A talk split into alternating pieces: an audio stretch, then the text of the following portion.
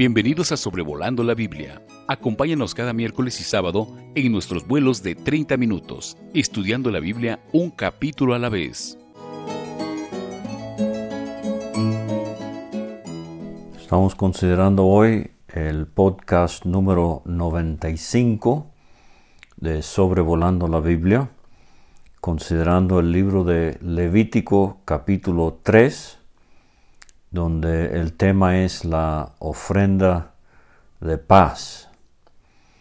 Ahora, mencionábamos en la introducción al libro de Levítico que una de las palabras más comunes en el libro tiene que ver con lo que es santo. Y recuerde que eh, la palabra santo tiene que ver con la idea de apartado o separado para Dios. Este pueblo de Israel ha sido redimido de Egipto. Han sido libertados de la esclavitud. Están ahora en el desierto rumbo a la herencia que Dios les ha prometido, la tierra que fluye leche y miel, la tierra de Canaán. Pero entonces eh, es importante ver que eh, son un pueblo ya redimido. Y cuando consideramos estas ofrendas, las cinco que están mencionadas aquí en Levítico capítulo 1 hasta el capítulo 6, versículo 7, eh, son cinco, el holocausto, eh, la oblación o la ofrenda de grano que vimos en la entrega pasada, Hoy estamos considerando la ofrenda de paz. En el capítulo 4 tenemos la eh, ofrenda por el pecado y en el capítulo 5, versículo 14 en adelante, tenemos la ofrenda eh, por la culpa o a veces llamada la ofrenda de la expiación. Entonces recuerde que estos israelitas como usted y yo el día de hoy, habiendo sido bendecidos por Dios, a veces les nacía querer dedicarse más de lleno a las cosas de Dios. Y creo que por esto eh, una de las razones que ofrecían el holocausto era precisamente para querer dar más de sí a su Señor. Eh, claro, el holocausto en el Nuevo Testamento lo vemos cumplido 100% por nuestro Señor Jesucristo, quien se entregó totalmente, sin reservas, a, su Padre.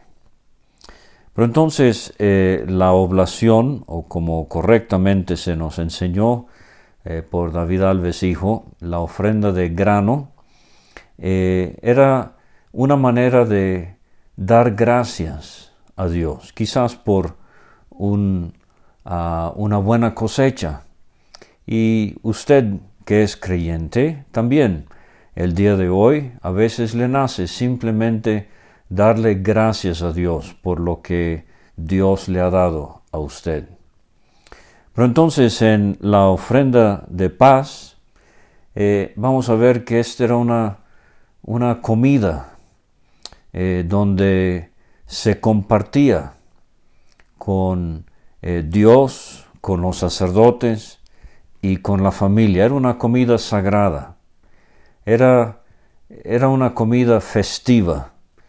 Eh, se daba por agradecer a Dios por haber ayudado con un voto cumplido, también por oraciones contestadas, bendiciones recibidas, eh, y diferentes tipos de maneras en que se expresaba mutuo gozo eh, delante del Señor.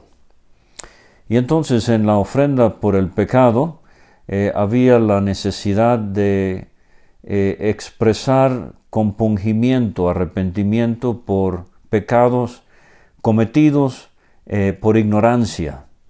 Y esto nos habla de cómo ellos reconocían que eran pecadores, aunque no siempre se daban cuenta de la manera en que pecaban.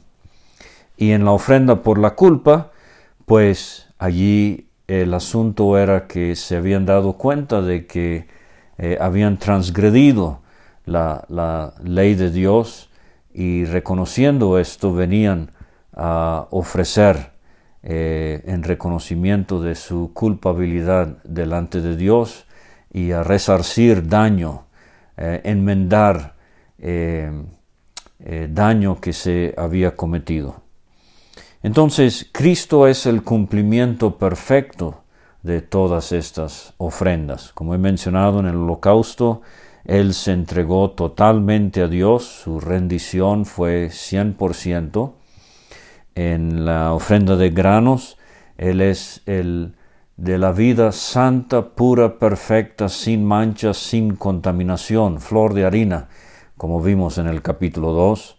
Eh, aquí en el capítulo 3, él es el que ha eh, dado como resultado el disfrute eh, que tiene el creyente en la presencia de Dios, las bendiciones, la abundancia, el gozo, el bienestar, la paz que como creyentes gozamos es completamente debido a la obra del Señor Jesucristo en la cruz.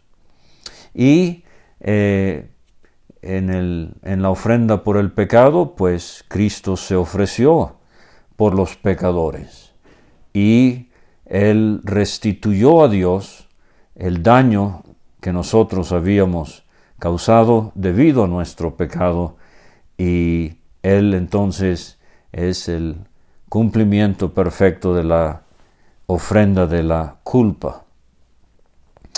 Ahora, eh, hemos notado también que las primeras tres ofrendas, el holocausto, el grano y el de la paz, eran ofrendas voluntarias.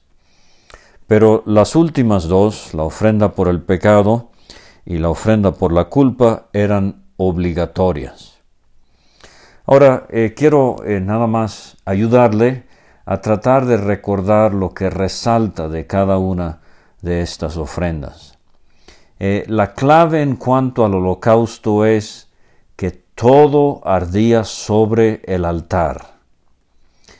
Todo. La piel era dada al sacerdote, pero todo el animal era consumido sobre el altar de bronce, el altar del holocausto.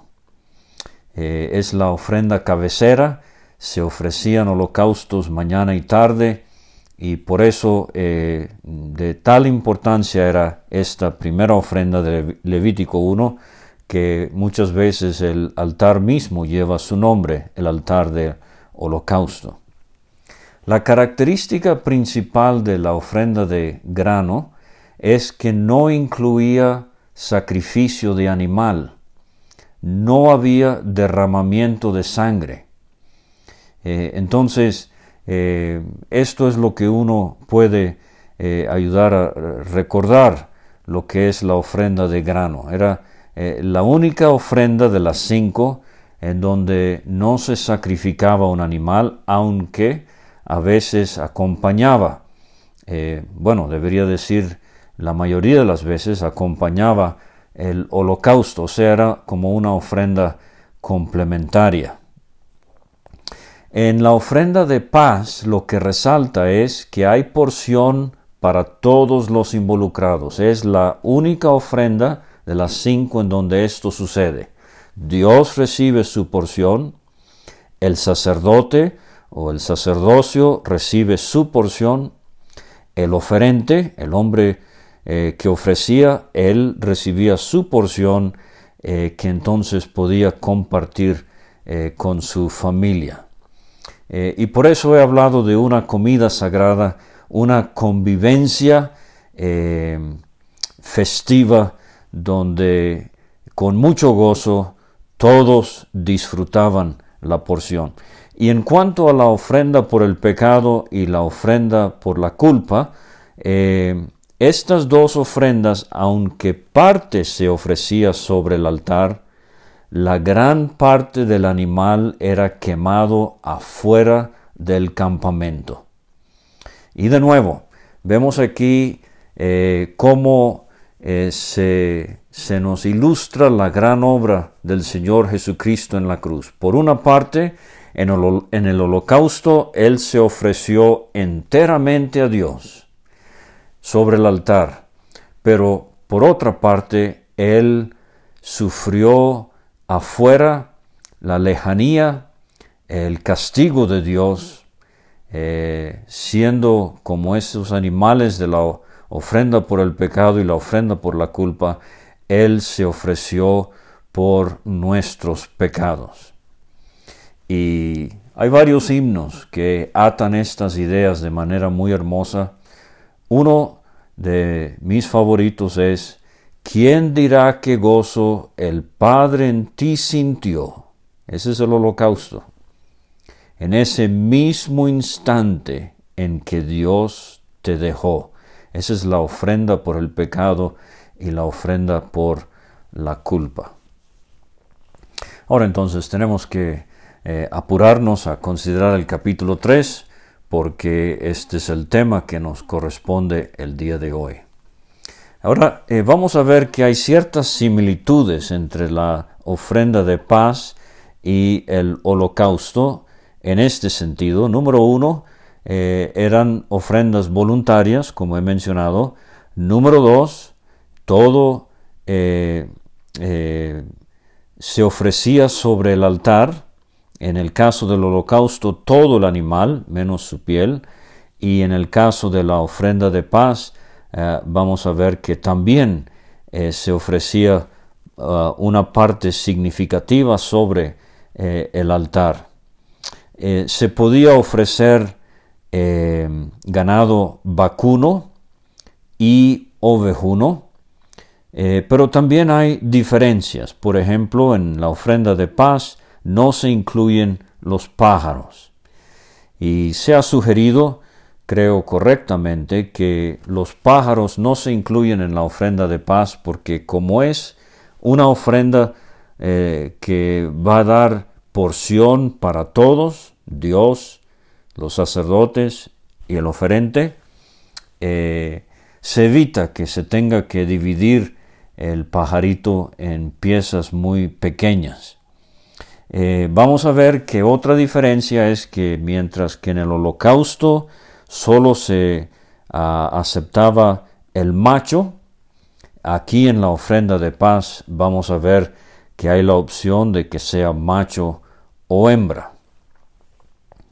Y como he mencionado ya, en el holocausto la piel iba al sacerdote, nada para el oferente, pero aquí en la ofrenda de paz eh, vamos a ver que hay, eh, como he enfatizado ya, no solamente la porción para Dios, para el sacerdocio y también para el oferente. Bueno, eh, vamos con los versículos 1 a 5. Tenemos la opción de ofrecer ganado vacuno. Y vamos a ver aquí que dice el versículo 1, si su ofrenda Ahora quiero detenerme aquí. Esta palabra ofrenda la vamos a encontrar en el Nuevo Testamento, en Mateo capítulo 7, es la palabra hebrea corbán. Allá en Mateo 7 el Señor le va a dar duro a los fariseos que están eh, usando una excusa muy hipócrita y muy cruel para no tener que eh, ayudar, por ejemplo, a sus padres eh, en la carne con necesidades que ellos tengan porque eh, muy santitos como si fuera, si puedo decirlo así, eh, han prometido todo esto a Dios como corbán. Corbán tiene la idea de acercarse a Dios. O sea, es una ofrenda de acercamiento. Y se usa en cuanto al holocausto, capítulo 1, el grano capítulo 2 y ahora la ofrenda de paz capítulo 3. Eh, entonces, de nuevo, es la idea de personas que han sido redimidas, rescatadas, libertadas, eh, queriendo acercarse a Dios. Y yo espero que usted, si es salvo, conoce a Cristo como su Salvador personal, usted busca maneras de acercarse al Señor, obviamente ya ha sido hecho cercano eh, por la obra de la cruz y la salvación que disfruta, pero constantemente en nuestras vidas debemos buscar cercanía con Dios. Eh, la comunión íntima de Jehová eh, es con los que le temen, dice el salmista, la primera mención de comunión en el Antiguo Testamento.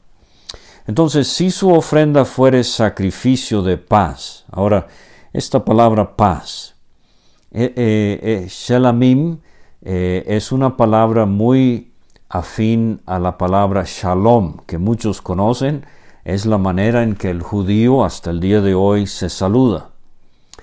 Pero no solamente significa paz, esta palabra también significa ah, bienestar, significa abundancia, significa eh, comunión.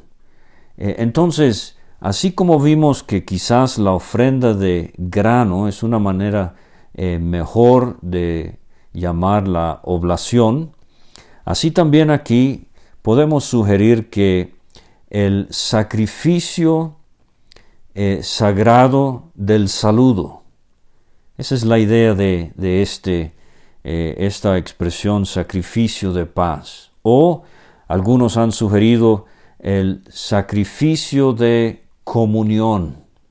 O de nuevo, el sacrificio de bienestar. Entonces, si su ofrenda fuere sacrificio de paz, si hubiere de ofrecerla de ganado vacuno, sea macho o hembra. Ahora, esto quizás sorprenda a algunos, eh, que se incluya la hembra y es un estudio sumamente interesante ver bajo la ley cuándo se podía traer el animal femenino. Eh, pero el macho obviamente nos habla de eh, la virilidad de Cristo, el varón, su, su, fuerza, su posición de liderazgo. Pero en la hembra vemos eh, en Cristo su dependencia, su sujeción, su eh, hermosura, su silencio, etc. Entonces podía ser macho o hembra y como vimos en el holocausto sin defecto, la, la, ofrecerá delante de Jehová, sin defecto. Esto nos habla de la perfección del Señor Jesucristo, como se nos enfatizó en cuanto a la ofrenda de grano, eh, no pecó, no podía pecar, jamás. Delante de Jehová. Esto era un acto solemne, esto era un acto serio. Y dice el versículo 2, pondrá su mano sobre la cabeza de su ofrenda. O sea, era la identificación del oferente con su ofrenda. De paso, no podía ser un animal robado, era un animal propio, su ofrenda, y sin defecto, eh, era un animal bien cuidado, o sea que esto era algo costoso, y especialmente para un pueblo transeúnte en el desierto, eh, ofrecer grano era una cosa, pero ofrecer un animal era un gasto significativo. Y todo acercamiento al Señor va a costar. Y aprendemos de David, eh, cuando él hablaba de que no quería eh, eh, que su ofrenda no le costara nada. Entonces esto era algo costoso, pero se identificaba. no era una transferencia real de algún tipo de energía entre la mano del oferente a la cabeza del animal, eh, y en el Nuevo Testamento, por ejemplo, la imposición de manos es esta misma idea, es simplemente identificación. Así como el presbiterio en Éfeso se identificó con el joven Timoteo, así este hombre se está identificando con su ofrenda. Y la degollará a la puerta del tabernáculo de reunión, eh, creo que el capítulo 1 nos enseña que el lugar de muerte, eh, donde degollaban a los animales, era entrando al atrio a mano derecha el lado norte del altar. Y los sacerdotes hijos de Aarón rociarán su sangre sobre el altar alrededor. Entonces, eh, debería haber mencionado que aquí en los capítulos 1 a 6 tenemos las indicaciones eh, con énfasis especial en lo que tenía que saber el oferente. Cuando lleguemos al capítulo 7 vamos a ver las leyes de estas ofrendas que eh, son eh, un manual, si quiere, más específico para el sacerdote.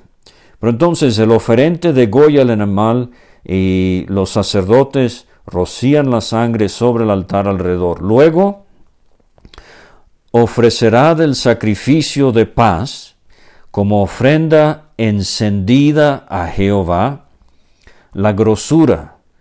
Note el énfasis en este capítulo de la grosura. Esta era la parte del animal que nos habla de su salud, que nos habla de su excelente condición. Abel ofreció a Dios de lo mejor, de lo más gordo que tenía. Entonces la grosura vamos a ver que es la porción para Dios.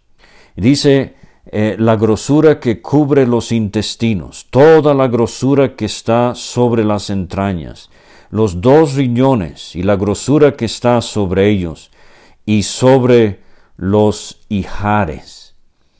Estos hijares, la hijada era eh, eh, como si fuera un, la parte abajo del vientre, entre entre las costillas falsas, así llamadas, y los huesos de la cadera. Eh, entonces de ambos lados eran eh, cuencas simétricas, o son cuencas simétricas en los animales y también en los seres humanos. Entonces toda esta grosura que estaba sobre los riñones, sobre los hijares, y con los riñones quitará la grosura de los intestinos que está sobre el hígado. Y expertos eh, eh, rabinos estudiosos creen que también se incluía al, hígado en sí. Eh, de ser así, los riñones y el hígado son órganos en el cuerpo que manejan impurezas en ah, el organismo. Entonces, en tiempos antiguos, aunque usted no lo crea, eh, el sentimiento de las emociones era en, los riñones. O sea, así como decimos hoy, te quiero con todo mi corazón, eh, extrañamente ellos dirían, te quiero con todos mis riñones. O sea, en los riñones vemos el afecto de Cristo. Y eh, en, el hígado, este, el hígado era usado en tiempos antiguos para adivinar y si era que se ofrecía también el hígado sobre el altar para Dios, el oferente estaba eh, separándose completamente de costumbres paganas y él estaba diciendo, todo esto es para Dios. Y dice el versículo 5, los hijos de Aarón harán arder esto en el altar sobre el holocausto que estará sobre la leña, que habrá encima del fuego, es ofrenda de olor grato para Jehová. Ahora, esta expresión sobre el holocausto, a veces eh, se cree que esto significa que la ofrenda de paz siempre iba encima del holocausto, pero también puede ser la idea de que estamos hablando del altar del holocausto. Pero eh, ofrenda de olor grato para Jehová. Esta es la frase clave en cuanto a las primeras tres ofrendas del holocausto, eh, de grano y también de paz era un olor grato para Jehová. O sea, la ilustración que se está dando es que Dios veía la intención con que se hacía esto y a él le agradaba mucho. Ahora entonces, versículo 6 al versículo 11 tenemos el ganado ovejuno. Mas si de ovejas fuere su ofrenda para sacrificio de paz, a Jehová sea macho o hembra, la ofrecerá sin defecto. Ya hemos visto esto en el párrafo anterior. eh, pero ahora en relación a la oveja. Si ofreciere cordero para su ofrenda, la ofrecerá delante de Jehová. Como sugerimos con el holocausto, eh, la vaca, el toro, eh, no animales salvajes, animales en perfecto estado, bien cuidados, el gasto costoso para el oferente, la vaca, el toro, nos habla de la paciencia, del servicio de Cristo, la oveja, el cordero nos habla de su mansedumbre, de su silencio, de su eh, sumisión, eh, la hermosa figura de la oveja y el cordero tantas veces en las escrituras. Eh, pero dice el versículo 8, pondrá su mano sobre la cabeza de la ofrenda y después la degollará delante del tabernáculo de reunión. Y mencionaba hace un momento que esto era algo serio y solemne. Y para mí, eh, no siendo hombre del campo, eh, las ocasiones que me ha tocado ver, y me tocó ver a un hermano en la fe, degollar un cordero hace unos años allá en el estado de Campeche, aquí en México, y me dolió mucho, me conmovió. Y, entonces piense en el oferente aquí en Israel, cuando él tiene que degollar su animal, y él entendería que el pecado eh, es costoso, y qué bendición haber sido rescatado por Dios pero ahora tiene que mantener esa cercanía con Dios. Y por eso fue que murió Cristo. y así, por eso fue que tenía que morir este animal. Y la figura es que por eso fue que murió Cristo. Entonces estas cosas nos ayudan a identificarnos con ellos. Ellos lo hacían de manera tangible, mientras que para nosotros hoy es una experiencia netamente espiritual. Pero dice, eh, degollará delante del tabernáculo de reunión, y los hijos de Aarón rociarán su sangre sobre el altar alrededor, y del sacrificio de paz ofrecerá por ofrenda encendida a Jehová.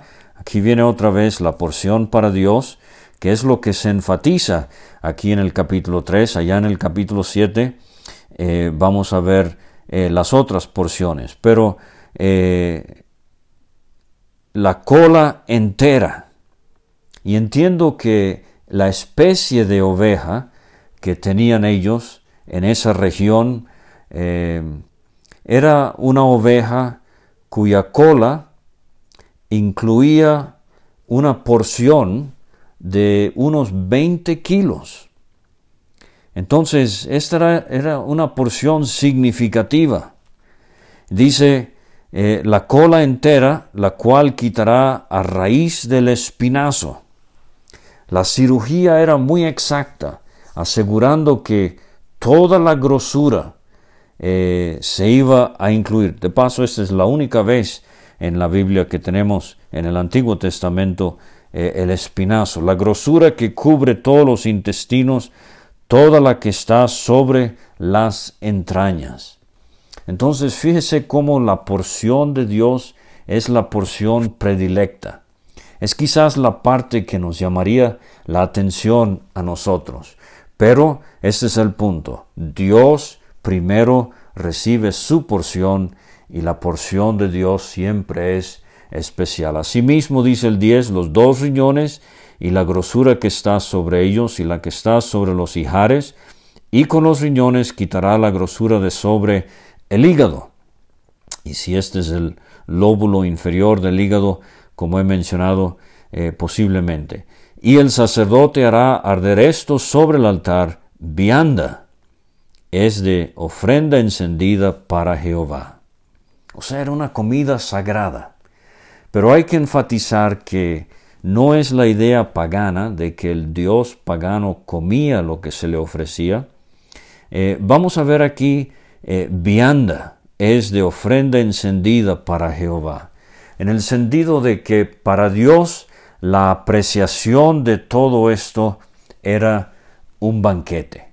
el altar del holocausto era como una mesa eh, de la cual eh, simbólicamente comería Dios y físicamente comerían los sacerdotes y el oferente y su familia.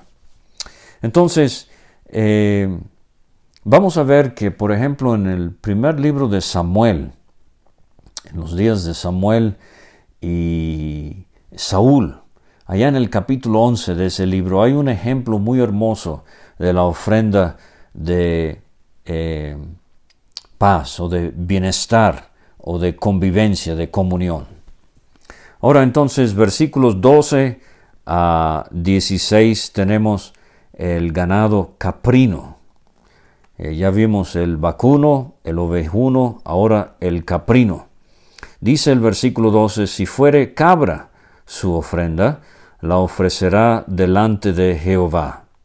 Si el toro y la vaca nos habla de su paciencia, su servicio, y la oveja y el cordero nos habla de su mansedumbre, su misión, su silencio. Eh, la cabra en la Biblia es la que muchas veces va eh, relacionada con el pecado. Entonces, de nuevo, eh, hay ah, bienestar, hay gozo, hay abundancia. Dios bendice, pero siempre en el trasfondo está este asunto de que el pecado es lo que eh, le ha costado tanto a Dios y nos ha alejado de Él. Pero dice el versículo 13, pondrá su mano sobre la cabeza de ella y la degollará delante del tabernáculo de reunión, y los hijos de Aarón rociarán su sangre sobre el altar alrededor. Y similarmente con las otras dos categorías, eh, dice el versículo 14, después ofrecerá de ella su ofrenda encendida a Jehová, la grosura que cubre los intestinos, toda la grosura que está sobre las entrañas, los dos riñones, la grosura que está sobre ellos y la que está sobre los hijares, y con los riñones quitará la grosura de sobre el hígado. Y el sacerdote hará arder esto sobre el altar, vianda, es de ofrenda que se quema, en olor grato a Jehová. Toda la grosura es de Jehová. Hemos notado en estos estudios que eh, el fuego sobre el altar era un fuego que ardía como perfume. Eh, el fuego que consumía eh, la expiación o la ofrenda por el pecado era un incendio allá afuera del campamento. O sea, la, la diferencia. El capítulo termina con dos advertencias, versículo 17, estatuto perpetuo será por vuestras edades, donde quiera que habitéis, que ninguna grosura ni ninguna sangre comeréis. O sea, la grosura es no interferir con la porción que le corresponde a Dios. Hablando de Samuel, vamos a ver que los hijos de Samuel robaban a Dios de sobre el altar. Y, esto fue muy serio para ellos, les costó mucho. Y vamos a ver más tarde en el libro de Levítico que no se comía sangre bajo la ley porque el principio de vida está en la sangre. Entonces Dios advierte que no coman la grosura ni la sangre. Ahora, en cuanto al Señor Jesucristo, Efesios capítulo 2 versículo 14 dice de Cristo, Él es nuestra paz. Romanos capítulo 5 versículo 1 dice, Justificados pues por la fe tenemos paz para con Dios por medio de nuestro Señor Jesucristo. Colosenses capítulo 1 versículo 20 dice que Él eh, se ofreció y por medio de su sangre haciendo la paz. Y dice el apóstol Juan en su primera carta, capítulo 1, eh, cuando él escribe a los creyentes, él les dice que, se los voy a leer aquí para concluir, Juan, 1 Juan 1, versículo 3, lo que hemos visto y oído, estos anunciamos, para que también vosotros tengáis comunión con nosotros, y nuestra comunión verdadera mente es con el Padre y con su Hijo Jesucristo. Entonces, eh, Dios recibía su porción, el sacerdocio también, el oferente y su familia también. Quiera Dios que podamos tener eh, convivios, convivencias entre creyentes, al estilo de un sacrificio de paz, de bienestar, de armonía, comiendo juntos con alegría y sencillez de corazón. Eso sería, en cuanto a creyentes hoy, el significado de la ofrenda de paz. Típicamente, Cristo es nuestra paz. Por eso tenemos comunión con Dios y comunión con otros creyentes. Pero también podemos convivir juntos como creyentes y convertir el escenario en una verdadera convivencia de bienestar espiritual. Muchas gracias por escuchar y nos vemos el sábado con la ofrenda por el pecado en el capítulo 4. Gracias por escuchar este estudio. Escríbenos a sobrevolando la Biblia gmail.com. Visita nuestra página www.graciamasgracia.com. Hasta la próxima.